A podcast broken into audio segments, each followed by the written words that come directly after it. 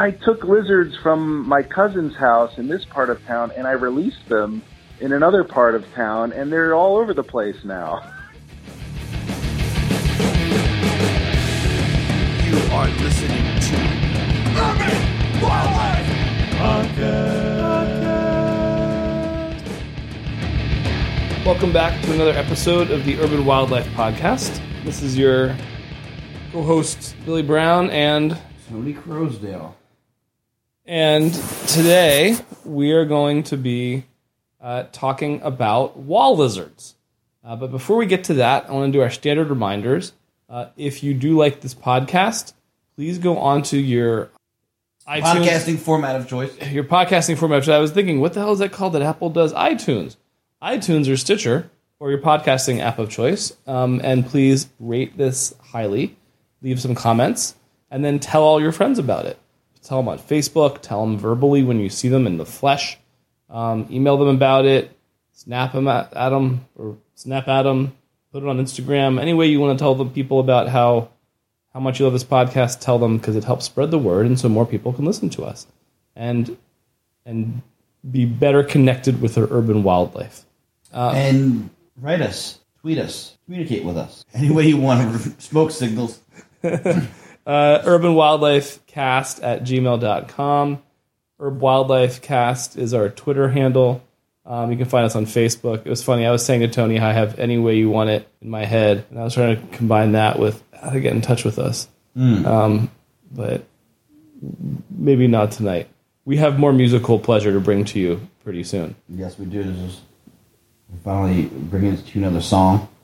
So hopefully you enjoy it. Yes. Um, so today's topic is wall lizards. We've talked about them before um, a few episodes ago, and I'll post a link.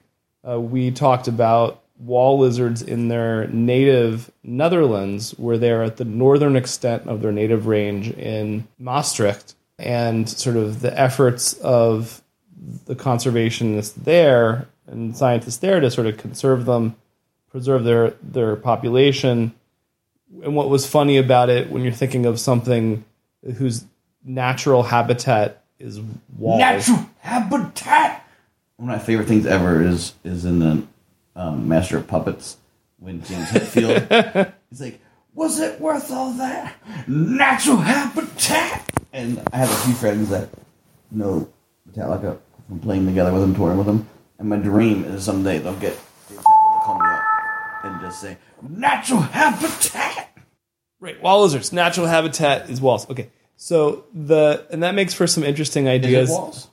It is, you know, and Are they- are they we're going to hear synanthropic organisms. we we we are going to hear Russ Burke talk about this. Um, that in the wild in Europe, you know, you'd see them in forests with sandy soil. They also probably live. We heard about this in the uh, earlier episode about them in outcroppings and sort of cliff faces and that kind of thing.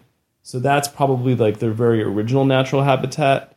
But for several th- thousand years, certainly in southern Europe, people have been building houses out of stone and so those are great habitat for them so they're you know I, I it's one of these interesting questions of something like a you know like a house sparrow or something like that that even in in Europe where they've probably evolved somewhat to live with people um, I wonder the same thing about wall lizards or maybe maybe not quite so specialized who knows um, but in the United States, we have populations of a couple species of wall lizards. I actually have my my guidebook, my Bible, Conant. Conant Reptiles and Amphibians of Eastern and Central North America, where, as we'll talk about in the Russ Burke interview, that there used to be a population of them, of the Italian wall lizard in Philadelphia that seems to have gone extinct. I and many other people have looked for them, and they're not there anymore, apparently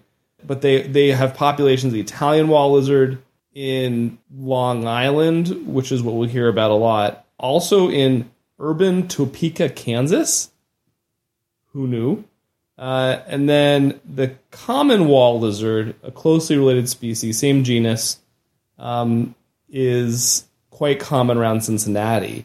Uh, and so, first off, we're going to hear Russ Burke, who we heard last episode talking about diamondback terrapins, or actually two episodes ago, because we're going to put in the Cat Wars one but before this. Um, but two episodes ago, we heard Russ Burke talking about diamondback terrapin that he researches and works on conservation advocacy for around Jamaica Bay and in Queens and New York City. He also, had, and this is how I found him the very first time many years ago when I was looking into this question of the Philadelphia wall lizards, and he seemed to be like the expert about wall lizards in the east, you know, the Northeast, and he is. And so he has researched extensively the ones that are in the New York area. Um, so let's listen to Russ Burke talk about wall lizards. My name is Russell Burke, and I'm a professor of biology at Hofstra University. Could you describe to people what a wall lizard is? Yeah, wall lizards, you know, it's a, it's a common name is applied to um, a couple different species of, of, of lizards from, from Europe, uh, genus Podarcis. The uh, two most commonly um, two most common species that are referred to as wall lizards are Podarcis muralis and Podarcis siculus. Um, and uh, these are sister species that live in Italy, and muralis uh, also lives in other places in, in uh, southern Europe, west of Spain. And they've both been introduced to uh, a variety of places uh, elsewhere in Europe and also in um, in the United States. They're small, you know, relatively small insectivorous lizards. They're fast. They're um, they're diurnal. Um, they can occur in high densities in urban areas. Um, I've seen them in Rome on um, you know on old uh, on old ruins. You know, I, I saw them in the Colosseum, for example. Uh, so um, they've uh, they've been living in urban areas with humans for probably a couple thousand years. Okay, um, and uh, how or talk a little bit about how they got to the New York area. Well, New York, the uh, New York introduction, like the other introductions, like most of the other introductions, um, are a little. It's a little bit fuzzy um, exactly how we got they got here, and I say that because not because we don't know a story, but because we know several stories. Um, so it, and it's really probably we'll never know which one is is true if any of them are true. But the the standard stories uh, are something like that: uh, a, a shipment of pet trade animals uh, somehow uh, were released or got loose either from an individual or from a pet shop um, in um, in the town of Hempstead, um, which is just a couple miles west of where I am right now. And uh, you know, this is a suburban area and uh, where they got loose, and uh, so it's quite similar to the places they came from, very likely.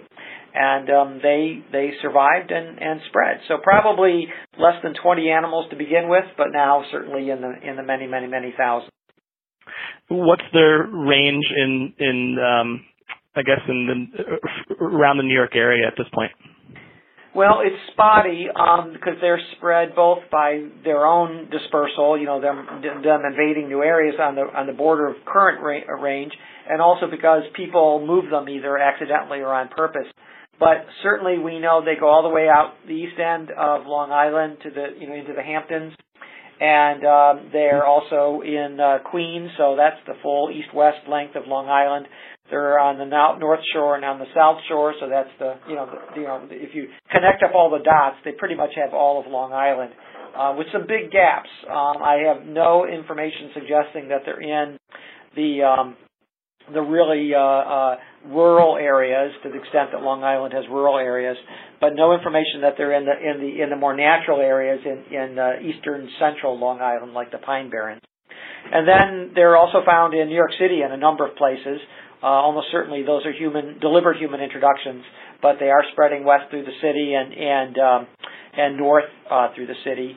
So um, you know, a number of places in in Queens and in um, uh, they're on Staten Island. They're in um, they're in Manhattan, uh, and there's um, I've been getting reports of them in Westchester County, that is north of New York City. How do people generally receive them? I mean, are people uh, happy to see lizards? Are they weirded out? A full range of, of responses as you might expect. Um, I get a lot of calls, especially in the fall, calls and emails from people who are freaked out, totally freaked out because there are lizards coming into their house. And um, that's there's a very common fall phenomena where the lizards go into buildings because they're I assume they're looking for places to overwinter and they're looking for safe places to overwinter, and um, so people freak out about that. Um, here in the building, the, the biology building where I work, Um, we get two or three a week this time of year. Uh, people find them and uh, uh, in the hallways and come to me and say, you know, there's your lizards, and and you know we just try and let them loose. Um, other people I know have contacted me when they, you know and said, um, you know, they've been living outside my house for years. I love them. I watch them all the time. I I enjoy watching them behave. You know, they're like watching birds at a bird feeder. You know, you you get this you get to know individuals. Um, you get to uh, watch them interact with each other. It's just you know they enjoy it. Uh, you know, so so from our, your discussion and also what what else I have learned about them, they don't seem to be they seem to con- be confining themselves to um, developed areas. Yeah. Uh, do they cause? Are they causing any harm? Well, to address the first point, um, you know, I've spent some time with them in Italy, and in Italy they certainly inhabit much more uh, uh, areas like we would call more like natural, in that not only do they live in urban areas, but they also live in heavily forested areas, with, especially with sandy soils, especially pine forests. Mm-hmm. Um, and here we have not seen that yet. At least I haven't seen that yet. But here I have seen them living um, on the beach, um, and I've seen them eating copepods in the uh, on the beach uh, the ocean beach, you know, as, as the waves move in and out, you know, chasing after the copepods that are hopping around on the beach sand. So that's a that's a pretty natural environment, and so um, I don't think they're restricted to uh, to built up environments really at all. But they haven't exploited all the the, the uh, natural environments that they that they probably eventually will. Um, okay so we do definitely, but they do occur in the highest densities uh, that I've seen so far. They occur in the highest densities in urban areas. Okay. So is it? I mean, so so you mentioned people introducing them intentionally. Um, is I guess then should we say that that's a bad thing to do, or or sort of a neutral or a good thing to do? Yeah, That's right. I didn't address your other question about them being negative. Um, as far as I can see, they're neutral, um, and okay. may in some ways be beneficial. It's hard to say. Um, there are certainly gardeners who like them because they think that the lizards might eat enough insects to make a difference in their gardens, and that may be true. I don't know. Um, the um, uh, you know certainly people get some enjoyment out of them. Some people do, and say, "Oh, I would call that a positive." And and as somebody who grew up in a part of the United States without lizards, um, you know, and was introduced to lizards when I headed south. Um, I could say that if I was a kid growing up in, in, in this area, I would certainly count having lizards around as a, as a positive. You know, it's something cool yeah. to see and, and collect and, and uh, you know, kind of an introduction to the natural world. They don't seem to be harming any species that we really would be concerned about. Uh, most of what they eat, or a lot of what they eat, are non-native invertebrates. So, um, you know, one in, one non-native eating another non-native, it's hard to see a, a downside there. Um, they um, they are preyed upon um, by um, by kestrels, um, even kestrels that live in the city. Uh, so, um, you know, a lot of people like kestrels. So, if if lizards uh, help keep those guys going in the city, that's kind of cool. Um, and they're probably preyed on by other birds and uh, probably also by cats. Um, you know, and and you know, so there's some of that going on. Um, so to I don't want to get too far into the Philadelphia one, but I know that there had been a population. Well, it's hard to say conclusively that something is gone, but right. as far as anyone can tell, um, the the Philadelphia population of wall lizards is not there anymore. Um, and uh, you know, so so I if I I guess what I'm trying to let me formulate the question better. I guess you know, that was a population that was sort of thought of as a population, then it was gone. Um, when you're looking at populations of introduced animals, at what point do you? I know this is a discussion that's come up with in the birding community with ABA lists and what they count as legitimately on the list. Like, at what point do you count an introduced um, population as established um, versus possibly ephemeral?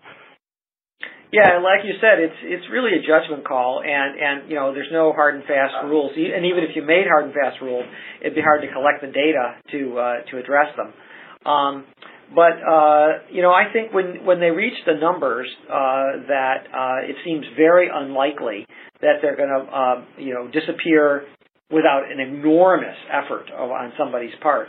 I would say that they're established, and uh, you know when people call me to tell me they're in their that the lizards are in their house and what can they do, you know, they want to sometimes they want to kill them all, and um, and sometimes people do make big efforts to eliminate all the you know the wall lizards in the, around their their houses.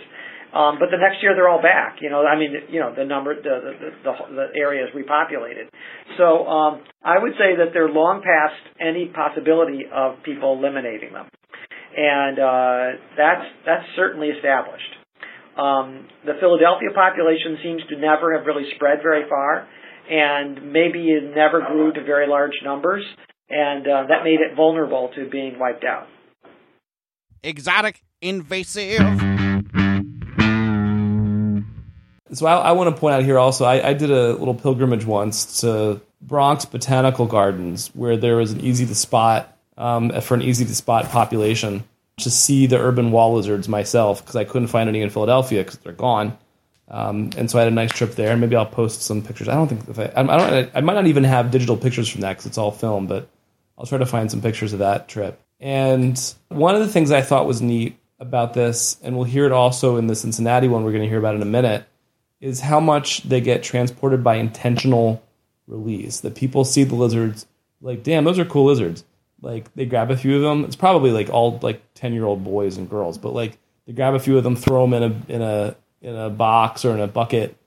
A bucket Name them Billy name them Billy, let them go in the back, their own backyard, like 10 miles down the road. Mm-hmm. Um, and then you got another little population growing out from there. That's an interesting kind of like dispersal, like coolness, cool factor dispersal. Well, it makes me think of birds that way, you know, like yeah. that people disperse, like as pet birds, like how animals in the pet trade get dispersed from a whole bunch of little discrete releases. Um, although birds, yeah, they can fly. Lizards, you know, they, they can't really cross roads on their well, they sometimes cross roads on their own.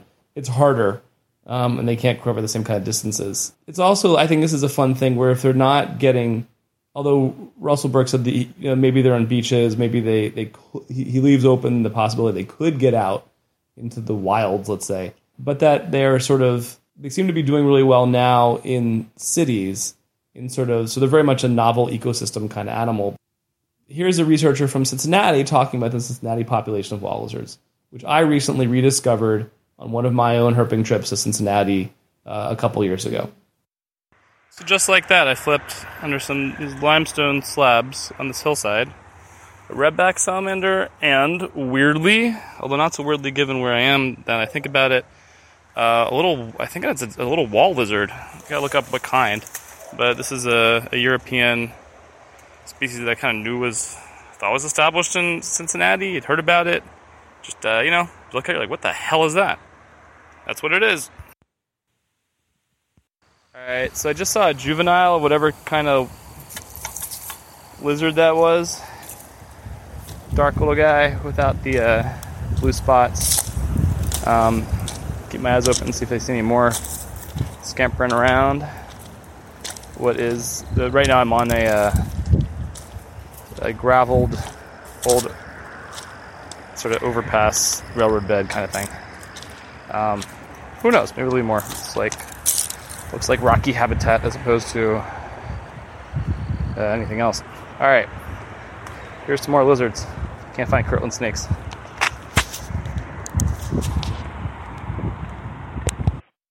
Sure. My name is uh, Ken Petren. I'm a biologist at the University of Cincinnati, um, professor of biology, and currently serving as dean of the College of Arts and Sciences. Uh, it's the species name is Podarcis muralis. Uh, it came to Cincinnati through a translocation event by someone named George Rau, R-A-U. He's part of the Lazarus family in Cincinnati. He was vacationing in uh, Lago Garda area of Italy, put 10 lizards in a sock, brought them back and released them released them around his house uh, right off of Terrence Court uh, here in Cincinnati. So we know, and I'm in touch with George Rau. Uh, we know exactly where they came from, exactly where they were released, and exactly how many, and with an exact date, which is phenomenal for an in, introduced species. Yeah, these are the common European wall lizards, and uh, you know, or this one is called the Italian wall lizard, and and it's um, you know, they're very common around areas again, south-facing slopes with large stones or rocks or stone structures. Very common around gardens. I was just in France last week, and I saw about ten of them in a single crack in a wall that was probably just the perfect communal um, you know, a place where they use as a retreat in the winter. Uh, these guys are interesting is in that they're pretty active all winter long. So on a warm day, you will see them poking their heads out to catch a little sun, which is very unusual for a lizard in, you know, February.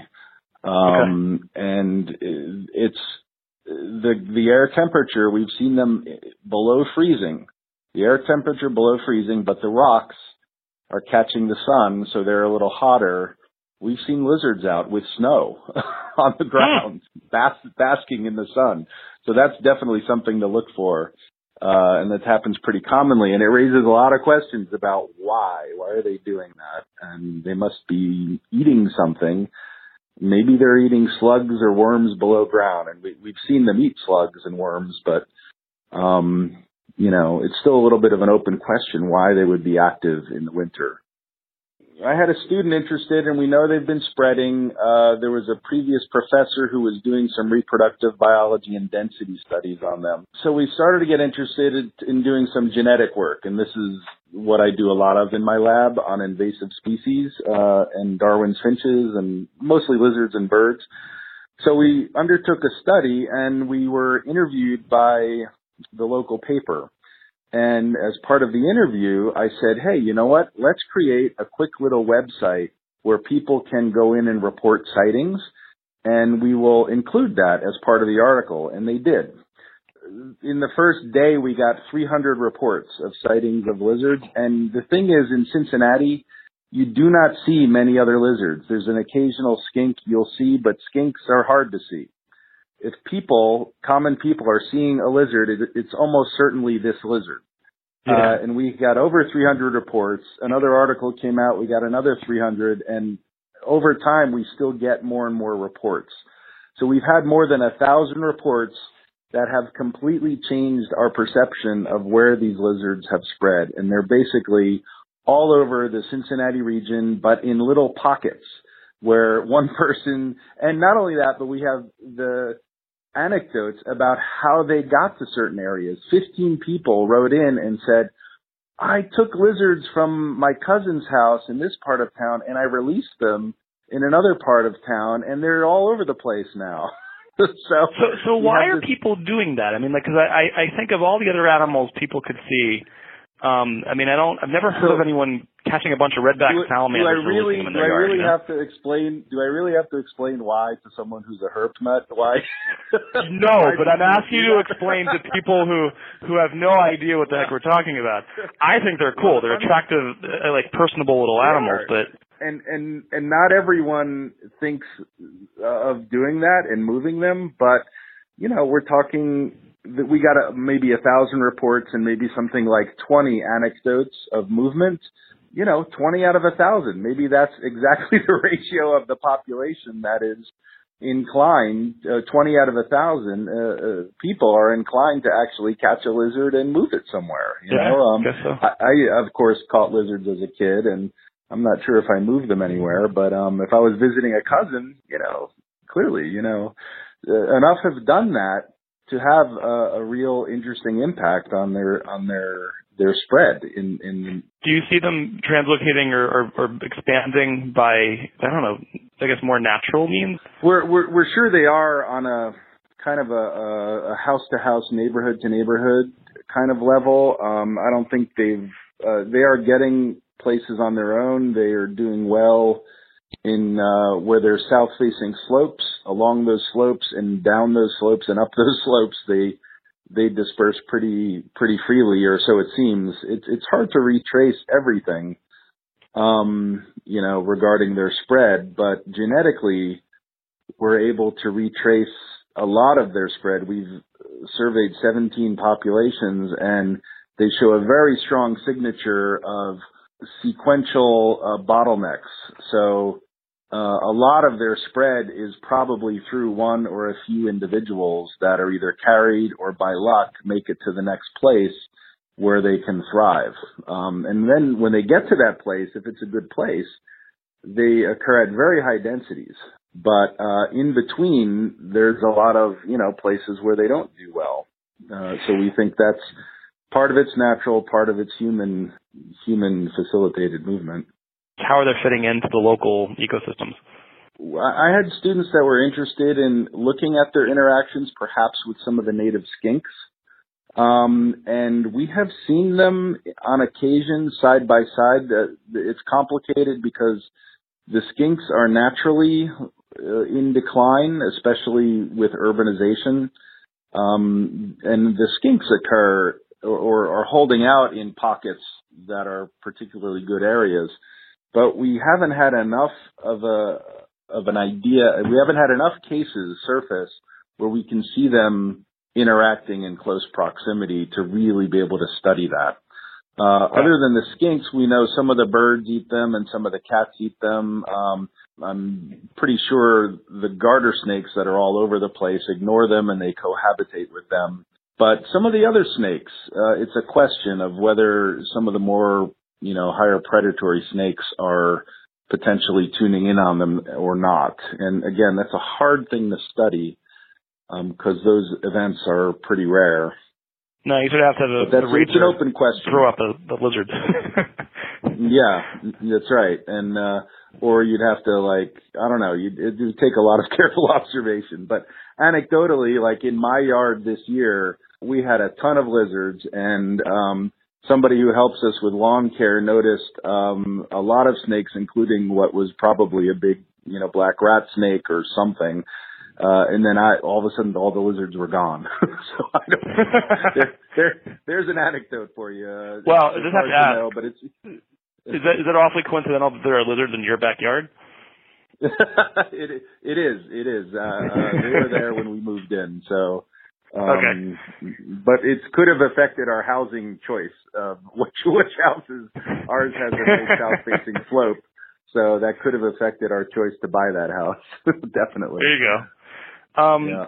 So how should I submit my observation of well, just go to our website, and you probably found it if you Google Cincinnati lizards. Um, uh, let us know if you've seen them. Uh, and uh, I tell you, this has been it's a great little citizen science experiment. We're we're writing this stuff up, and me being dean, it goes a little slower than I'd like, but um, we have found out about the spread of this lizard and it would have ne- we could have never done it without the help of all the eyes of the public and it's a great case study of of how humans just making casual observations we know that they're 95% correct because we've gone and visited a whole like hundreds of sites.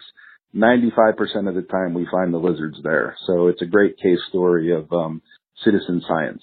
Ow! Citizen science! One of the things I thought was neat about this is, you know, Russell had talked about how it's hard to know with a lot of introductions exactly how they got there. This is a fun case where they were able to interview the guy who brought them, and because he was a kid at the time, where they vacationed, when he released them, how many he released, where they released them. So it, it makes the genetic study, I guess, of this pretty interesting, and it sort of makes the the history of it easier to, to document and to pin down because you're not just guessing that maybe it fell off the back of a truck behind a pet store somewhere in in Hempstead, That's New York. You're really saying culturally insensitive that you talking about Italian wall lizards and then you have to say fell off the back of a truck. I'm not saying that they were sold by anyone. I said that the that the, the box fell off the back of a truck and broke open, Out ran the wall lizards. Not that they were being hawked on a corner somewhere, but that the, the discrete introduction um, makes it interesting to study. And then when I we talked about like the the guy who released in the beginning, he was part of a family that owned the Lazarus department stores. Which, if you're not from the Midwest, you don't care at all about this. But this was like the nice department store in Columbus, Ohio, where I grew up, and none other than Tony Croasdale was able to work that into the song that you're about to listen to. And Tell us about the song, Tony. well, I just want. I mean, you'll. you'll it speaks for itself, but I just want to give credit to Matt Halley as playing the keyboard, and uh, I think we need to uh, also give a writing credit to the Gallagher brothers for you know, Noel Liam Gallagher. We have to give. I'm not much of an Oasis fan, so I rarely give them credit for anything. Um, but for this, I will. Leonard Cohen for for stylistic inspiration. You had said earlier, like when you were describing this, was Leonard Cohen meets um, Oasis. That's kind of thing we're going for. All right, Or they can decide for themselves. dig it.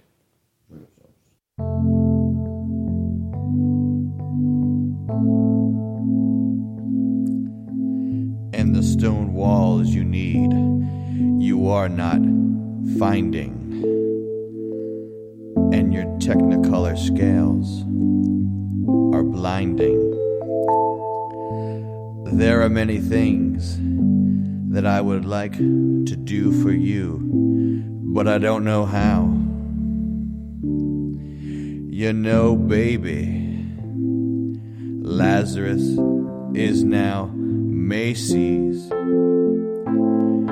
And through it all, you're my wonder wall lizard. We'll wrap up now after this fun little wall lizard episode. Again, if you want to get in touch with us, urbanwildlifecast at gmail.com. Find us on Twitter at urbwildlifecast. Please go to your podcasting platform of choice and rate us, rate us highly. Tell your friends about it. And uh, please keep an eye out because I think in a few more weeks we'll have another episode on the Urban Wildlife Podcast. You know we will. Enjoy yourselves. Right on.